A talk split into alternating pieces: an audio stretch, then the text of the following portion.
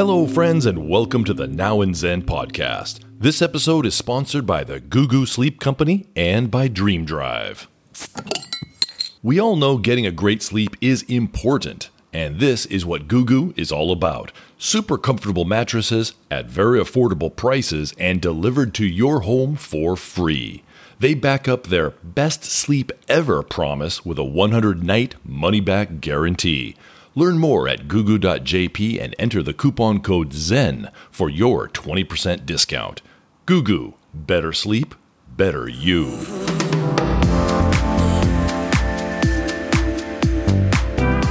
Hello, everyone, and welcome to Now and Zen. This episode, I speak with Taro Asano. He is a kajiya. It's a traditional Japanese swordsmith who makes katana, also known as samurai swords. There are only a handful of practicing kajiya still in Japan, and only a few who speak English, and even fewer who offer a workshop where you can forge your very own samurai knife using the traditional blacksmithing method. It's a once in a lifetime experience. We discuss all things katana, how he became a kajiya, his six years as an apprentice, some interesting facts about his workshop participants, and his future plans, which involve taking on a 20 year old American apprentice and creating a YouTube channel to document their adventures. This is a truly fascinating episode with a super unique and rare individual. If you have interest in traditional Japanese swords and how a real craftsman views his role and purpose in life, you will love this chat. Direct, this time from Gifu Hashima, this is Now and Zen with swordsmith Taro Asano.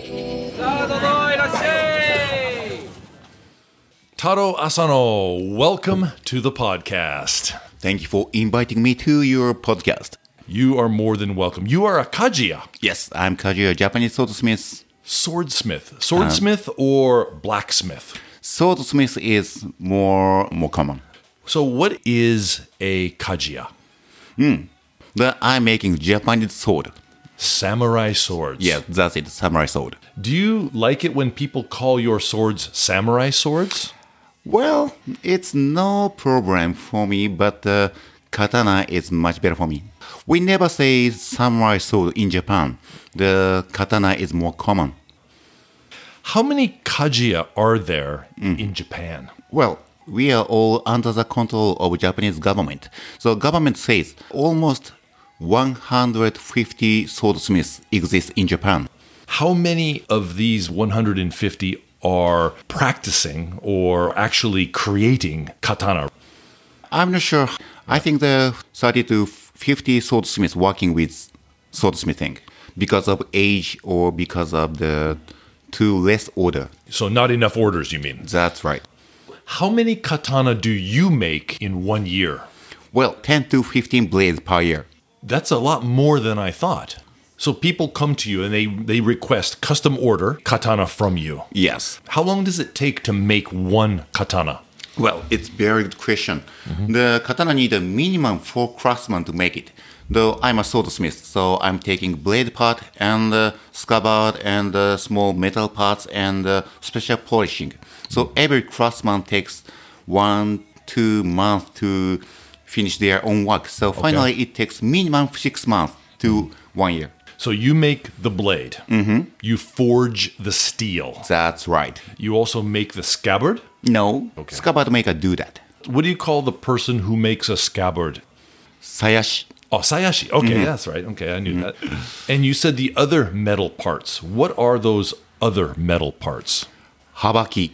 Habaki is uh, difficult to explain. It's uh, between handle and uh, tsuba. Tsuba is the, the blade guard, the decorative That's right. yeah. blade guard. Yeah. Do you make tsuba as well? Sometimes, yes. So, to be a swordsmith in Japan, you have to be registered. Ah, yes, sure. And acquiring this license means that you have to first be an apprentice Right. for how many years? Six years. I took six years apprenticeship with master. What was that like? Very, very good question. Most people knows about the teacher and the student. It's a regular relationship, right? Right. But the most people doesn't know about the master and the apprentice. I would like to explain about the difference between the, that relationship. Basically, the teacher teaches the student about what teacher knows, but the master have to teach apprentice about えっと できないことも教えなければいけない。I hope you to imagine the more common relationship. Okay. You know, the teacher and the student is teacher and student. Right. The master and apprentice is more like a father and son. Okay. So the father have to teach how does son survive with the with in modern times. So that's the reason Yeah. we have to teach that. And your apprenticeship for six years, did you enjoy it? Mm, yes and no. Knowing about uh, new knowledge and uh, new things and doing some blacksmithing is good for good for me. But the always the must relationship of master and son is struggle with something. I see. It is exactly same as father and son. Yeah. How did you become interested in becoming a swordsmith? Uh-huh. What was your initial interest? It's very common and uh, usual question for me because right. uh, most people most people wants to know that. My answer is all the time. Becoming swordsmith is one of my dream from my childhood. So the, it was so natural choice for me. So I have no good answer. Okay, but when you were a child, did you watch samurai movies or did you play with toy swords or how did this idea even come into your brain? You know, it's in Japan.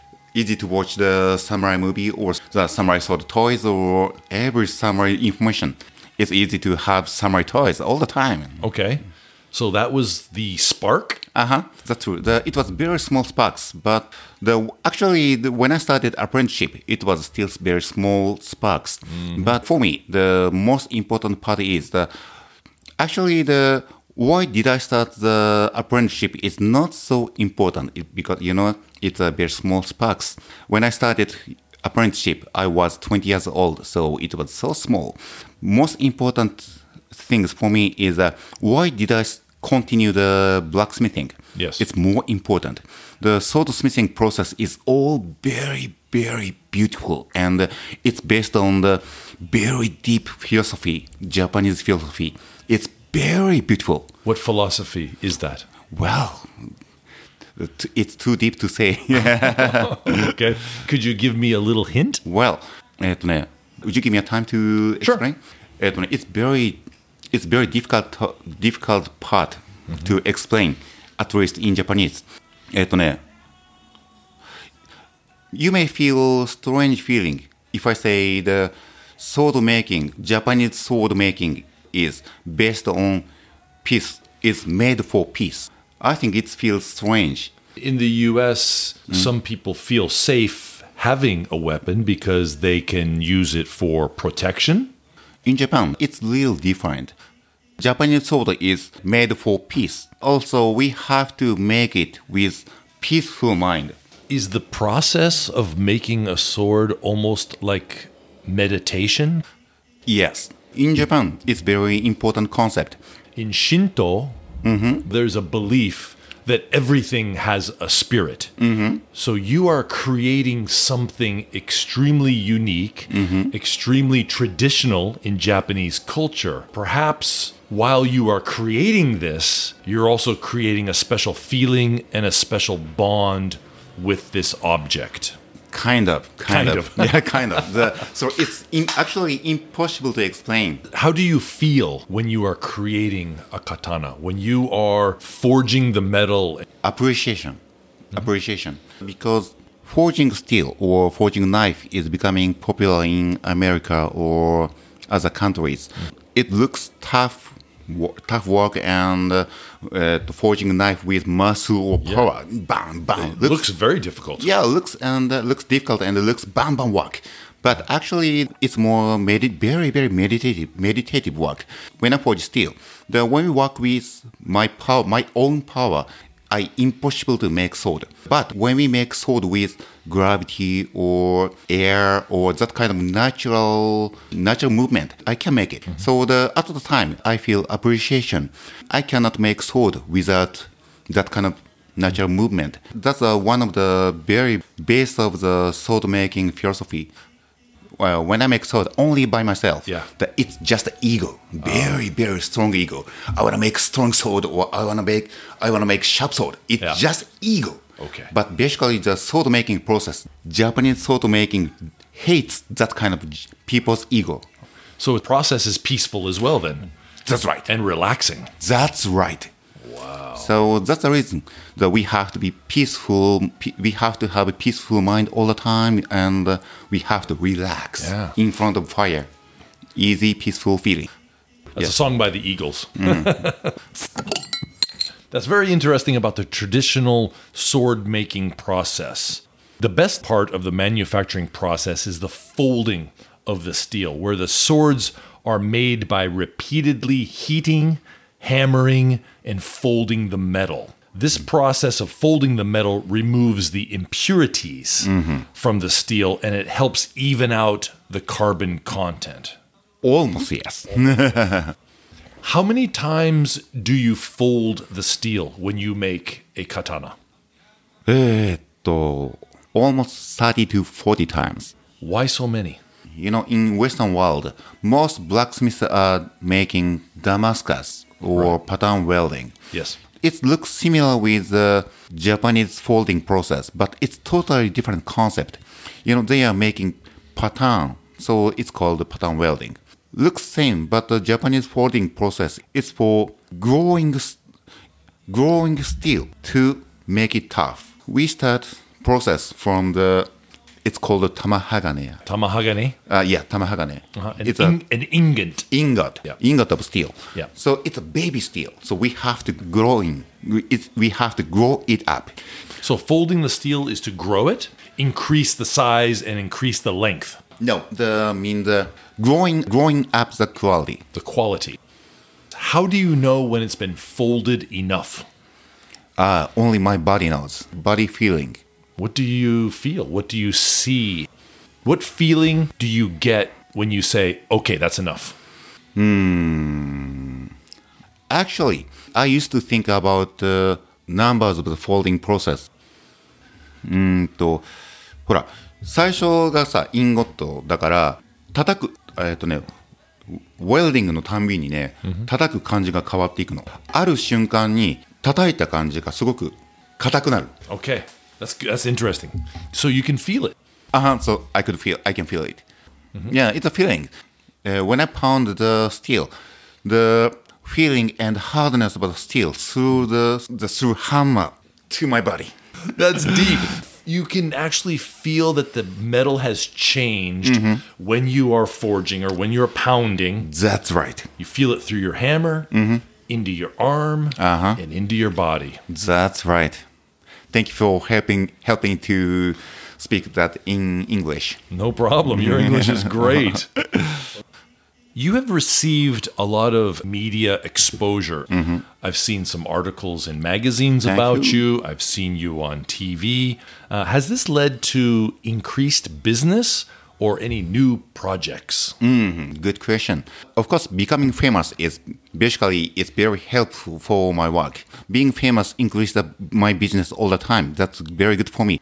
And uh, I'm very cool guy, so You, you sorry, are. Sorry, joking. Sorry, joking. But funny things and interesting things is someone felt Taro is cool, so I could have a chance to be fashion model. yeah, that's funny. So the the feature was on you as a as a swordsmith, Uh-huh. but somebody who saw that thought you would be a good fashion model. Yeah, Did you do it? Mhm, I did. Wow. Is that going to be a new side business? No, only one time. Still now. Okay, still now. Well, well, you are a cool guy Thank you. and a fashionable guy, so maybe it will, it might happen again. Of course. You offer workshops for anyone to come and forge their very own samurai knife. Mm-hmm. Not sword, because that would probably take too long. You call it the samurai knife. Uh-huh. Forging a knife requires a lot of process and time, but in your workshop, it will be completed in just one day, right? Mm-hmm. It's a knife making experience. For your samurai knife workshop, what percentage of the students are foreigners and what percentage are Japanese? Ah, good question. 90% guest comes from the foreigners. Japanese are almost 10%. So does that mean that in Japan there's not much interest around sword making and blade smithing? I think it's because for Japanese people, it's too familiar. It's not so exotic. For foreigners, they come to Japan, they want to do something exotic. And making their own samurai knife is perfect. Making Asano samurai knife is perfect. Perfect. I love it. I love it. Well, the actually, if the Japanese people believes Yeah. katana Japanese sword exists in Japan forever, all the time. yeah. So it's too close. The, it's very too common for them. You know that Japanese people are carrying on this culture for almost two thousand years. The you know the Japanese sword is one of the top quality blades in modern times. It, that's miracle. yes, it is. Yeah, Japanese people didn't know that. Doesn't know that. Would you guess who wants to took my workshop? Oh, well, what, uh, let's say that what kind of work field people wants to take my workshop? you mean from which background? Uh huh. Yeah. Please guess background of my guest. Um, I think my impression would be people work with their hands, like a carpenter. Actually, seventy percent guess comes from same background. Really? And it's not craftsmen. Okay, I'll, I'll guess something professional business people. It's ten percent. I don't know. Yeah. Well, most people comes from IT field. IT. Uh huh. Yeah, system engineer or running the IT company Yeah. or that kind of anyway IT field. That's interesting. Yeah, actually, the NASA is one of my one of my big clients. Na- so people that work for NASA Uh-huh. often come and take your workshop. Uh huh. Can I tell let you know the funny things? Yeah, please. The one of my guests was uh, working for working for the. Uh, working for NASA and the security NASA security service, he was protecting the satellite. Satellite. Yeah, he was protecting satellite from hacking. Oh, from being hacked. Yeah, be hacked. Okay. Yeah. So actually, he protecting the world. Wow. Why do you think 70% of the people that come to your workshop to make their own personalized knife or forge their own personalized knife with you, why are there so many people from the IT background? Well, I'm doing this class almost four to five years. Actually, I did. I couldn't understand why IT fields people come uh, visit my shop, but I had a lot of conversation with lot of guests. So I realized, you know, they are working so so hard, but they cannot touch their own work. So they really want to touch their own work. So one of the guests teach me it was very in- impressive conversation. He said he has no experience in sword ma- knife making, but he wants to create something from zero, working with fire and working with steel. So he wanted to do that. Yeah. Of course, the IT field people knows about searching something or touching uh, computer Right. compared with the other people. But they are working with the new things all the time. But new things changes all the time. Their industry is always changing and uh, innovating. But forging a knife is using a fire and steel and using their hand. It's like going back to nature. Nice. I can see that, yeah. So the industry they're in is almost, as you said, they, can't touch it, they can't feel it. And then when they come to your workshop, mm-hmm. they're getting their hands dirty, mm-hmm. they're smelling the smoke, Yes. they're pounding steel, uh-huh. and they're making something that will last a lifetime, and they, mm. they get to take it home with mm. them after, right? Yes. Just the point is, you know, the I'm working with very classical Japanese sword making process. It's mm. one of the oldest blacksmithing process in the world. I was nervous about starting this business because I was unsure if anyone would be interested in this old traditional process mm-hmm. of swordsmithing. But when the IT field guest visits me, learning swordsmithing technique from me, at the time I realized they naturally want to know. They want to learn something which will never change. It was very good chance to know about uh, about modern times. So it means we are doing classical work. They are learning. The, they are doing modern work. Really, really modern work. Right. That kind of opposite field matches. They are creating something that is always changing. But here, they are creating something of value that will last forever. Nice. Well, your knives, they are made from steel. Uh huh. They will last forever. Yeah. Are there any specific rules or etiquette around handling a katana? Well, when you're passing sword to someone, blade edge shoot your side, your side all the time. Should face to yourself. Yes, face to your side all the time. Okay. And uh, when you handling the sword, never ever touch the edge. Yeah, I've, I've heard that. What is the reason for that? Well, the oil from hand causes the rust, and it's very disrespectable for sword. So disrespectful. That's Right, right. And uh, it's very, very bad manner for completed Japanese sword. So please never touch sword edge. Yeah. We have been talking about katana, about samurai swords. I'm using air finger quotes, but you also make kitchen knives and gorgeous cutlery. Mm, thank you. Branching out or expanding your product assortment from swords to kitchen knives and cutlery, is this a strategy of your business? Yes, it's part of my strategy, but at first I didn't want to make kitchen knife. But when I took my first apprentice, I decided to make kitchen knife for his study. When I take my first apprentice few years ago, that I decided to start knife making, kitchen knife making, because the you know the sword making, Japanese sword, let's say samurai knife, samurai sword, it's the top of the field, top of the blacksmithing field. Very very high skill, and uh, it's based on a lot of tradition. Right. It's actually the highest quality blade in the world. But in modern times, that kind of technique doesn't have a direct relationship with modern lives. It means when I make sword, I make a sword maybe 10 to 15 blades per, per year. It only feels the direct relationship maybe 10 or 15 times per year.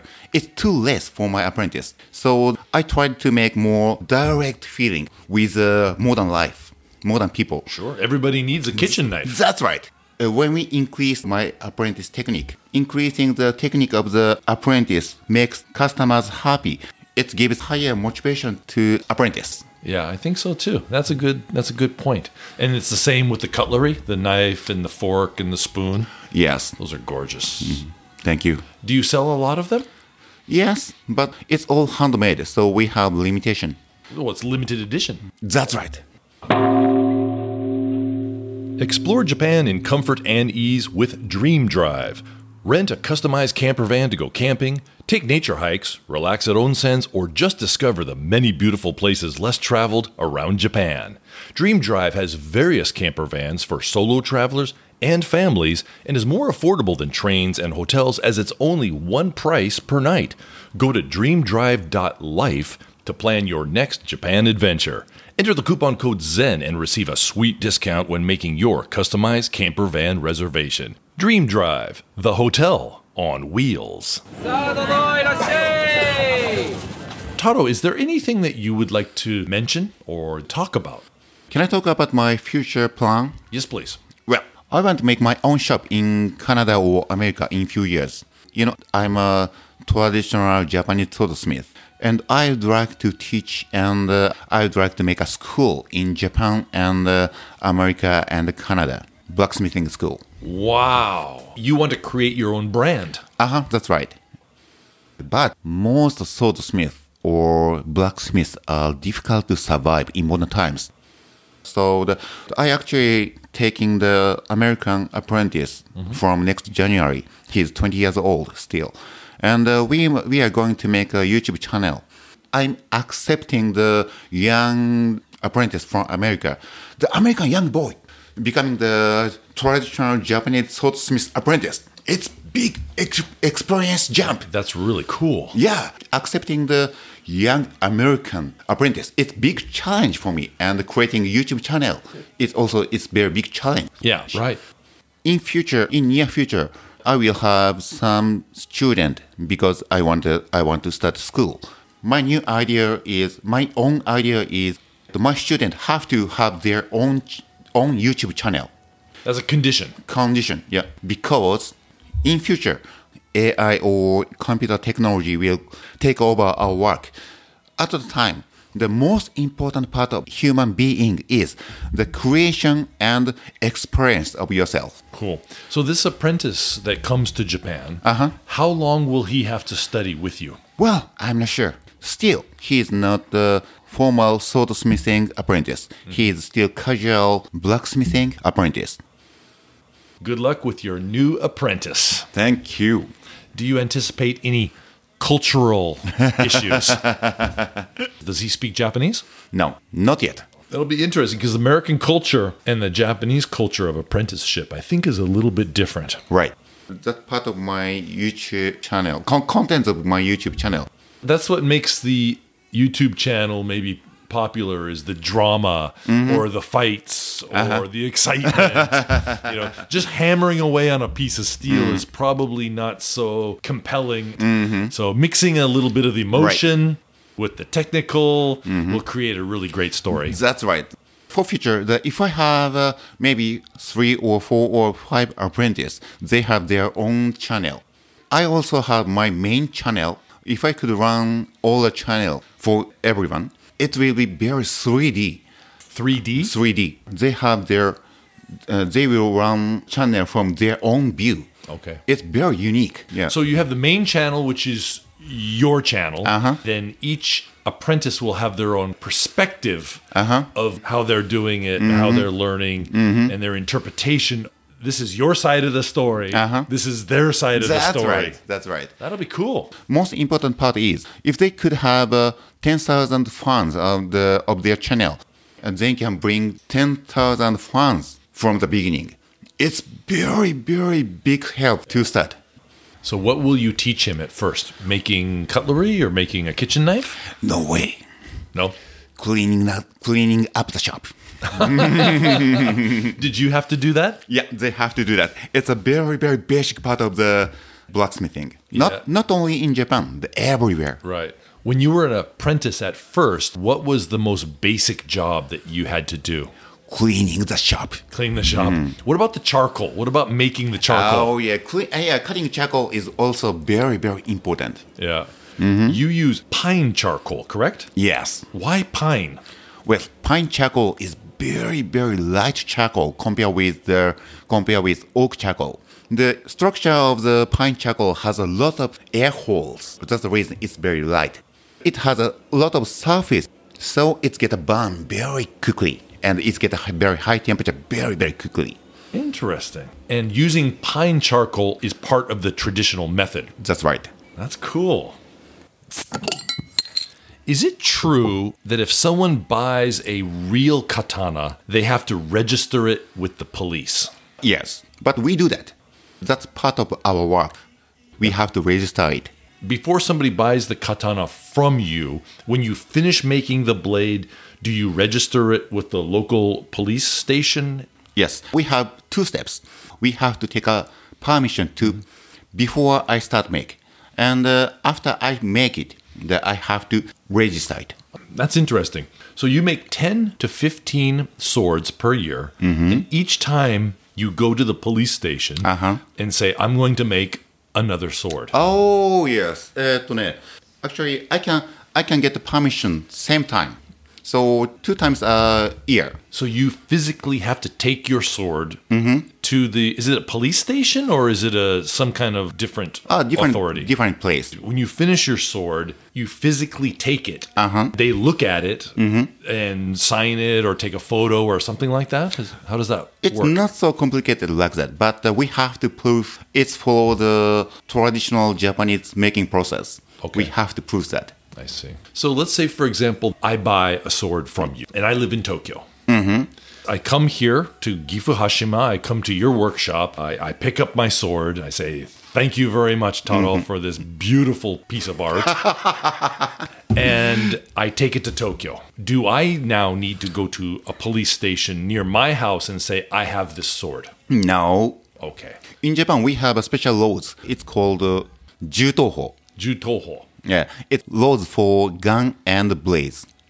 It sounds complicated and uh, strict laws, but uh, basically it's based on the manner. We have to cover it, and we have to we have to keep it in display case. Yeah, transport it in a special case or That's something it. Mm-hmm. like that. I see. Can you export your swords? Yes. Do you sell a lot of swords to foreigners overseas? Uh huh. It's very common for me. Of the 10 to 15 swords that you make every year, Hmm. What percentage stay in Japan? 50% stays in Japan and 50% exported. We can export sword, but each country have a different laws to import sword. Some country doesn't like to import the sword.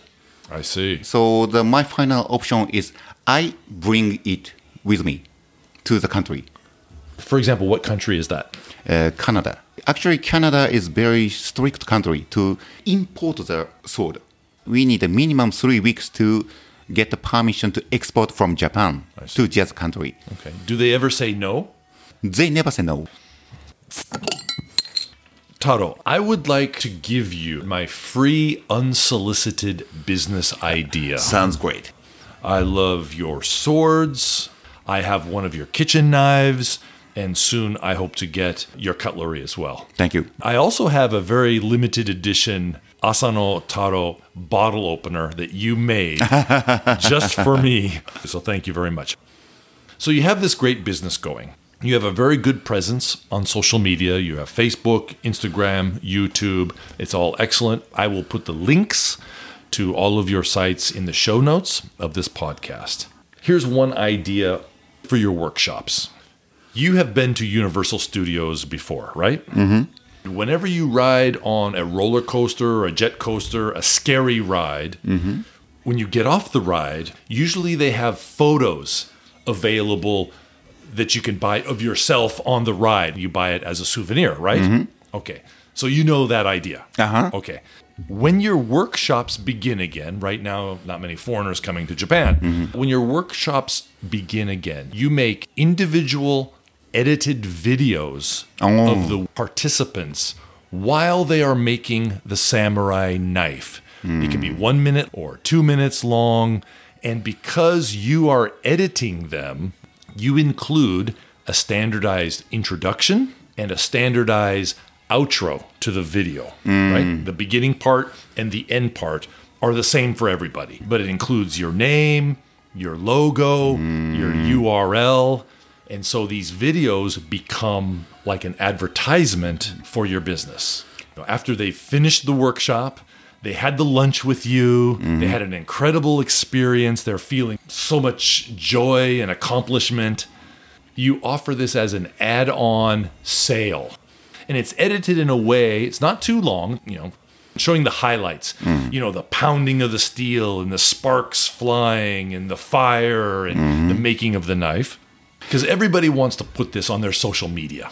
It gives you, first, it gives you extra sales, but it also serves as an advertisement mm-hmm. for your business and your brand. Yeah. Mm-hmm. That's my idea. Well, actually, I think that's very, very good idea. I actually doing that before, but I quit it because it's a lifetime experience. So the I don't like to add more money for from, my customer. Okay. that's good enough for lifetime experience. So I was giving them maybe two to three minutes short film of highlights. It worked, Okay. but I quit it. I expected it could be the advertise, advertise and uh, expected they upload to Facebook or social media, but they didn't. They didn't do that. Oh, really? Oh. No, they didn't. Some people d- did it, I think, but oh. it doesn't be famous. You know, it's very, very personal experience. So they would like to keep it their own private things. So I see what you mean when you say that people perceive this as a personal experience and don't want to put it on their social media, perhaps. Mm-hmm. Eh, there are two facts. My guest didn't want to upload long film I think that it's because of type of the social media. If they have their own YouTube channel, they will upload it. But they only have Instagram, Facebook, or Twitter. They didn't do that. That's all. Hmm? Okay, here's another idea. Maybe you already do this. I don't know. I'm not sure. you offer a certification, like a diploma. So when people finish making their knife, they get a Asano Kajiya certificate. It's a certification, like a diploma. When they finish the workshop, the day long workshop, they receive like a diploma. And of course, when you hand it to them, you pose for a photo. So they're holding their knife, they're holding the diploma, they're posing with you, and they take a photo. Mm-hmm. This they would probably put up on Facebook, probably. Yeah, I think it's very good idea. My future dream is I'm gonna make the sticker to certification of Yeah. to finishing my short class. Yeah. Then they put my sticker on cell phone. Then someday, the, hey, I did you take a Taro's class? Yeah. I did. I took the same oh. class. Uh, that kind of things. Oh, so you want to make stickers so people uh-huh. can put them on their cell phones or, Or put them- computer or something. Yeah. That's cool. Yeah. That's a good idea. Mm-hmm. Th- So then you could also do that. So right now your classes are well, they're expensive. What, five hundred dollars? Almost yes. Almost five hundred dollars. Mm-hmm. But experiences are much better than having things. Mm-hmm. This is probably the only place in the world that you could do something like this. Number one, there's not many places where swords are even made. Number two, there's not many places where you can create something in a traditional way, a samurai knife, in one day. Number three, where you can be taught in English, because these classes are in English. You're probably the only person in the world that can do this. Yes. So, in that regards, paying $500 for a workshop to learn how to make, how to forge your own samurai knife is, I think, well worth it. Maybe even charge a little bit more. Make it a package deal. You could even have two.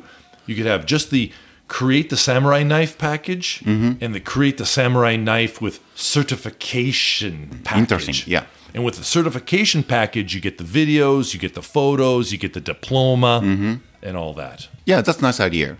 Feel free to use it. Mm, thank you. So, Taro, thank you very much for your explanation today about sword making and about your vision and giving us some cultural background about sword making in Japan. Thank you very much for your time. Thank you for. I'm so happy to sharing this time with, with you.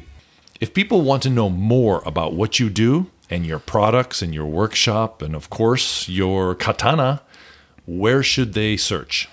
My website is best way to reach to me. Okay. But I also starting the YouTube channel, Japanese Japanese one and the English one.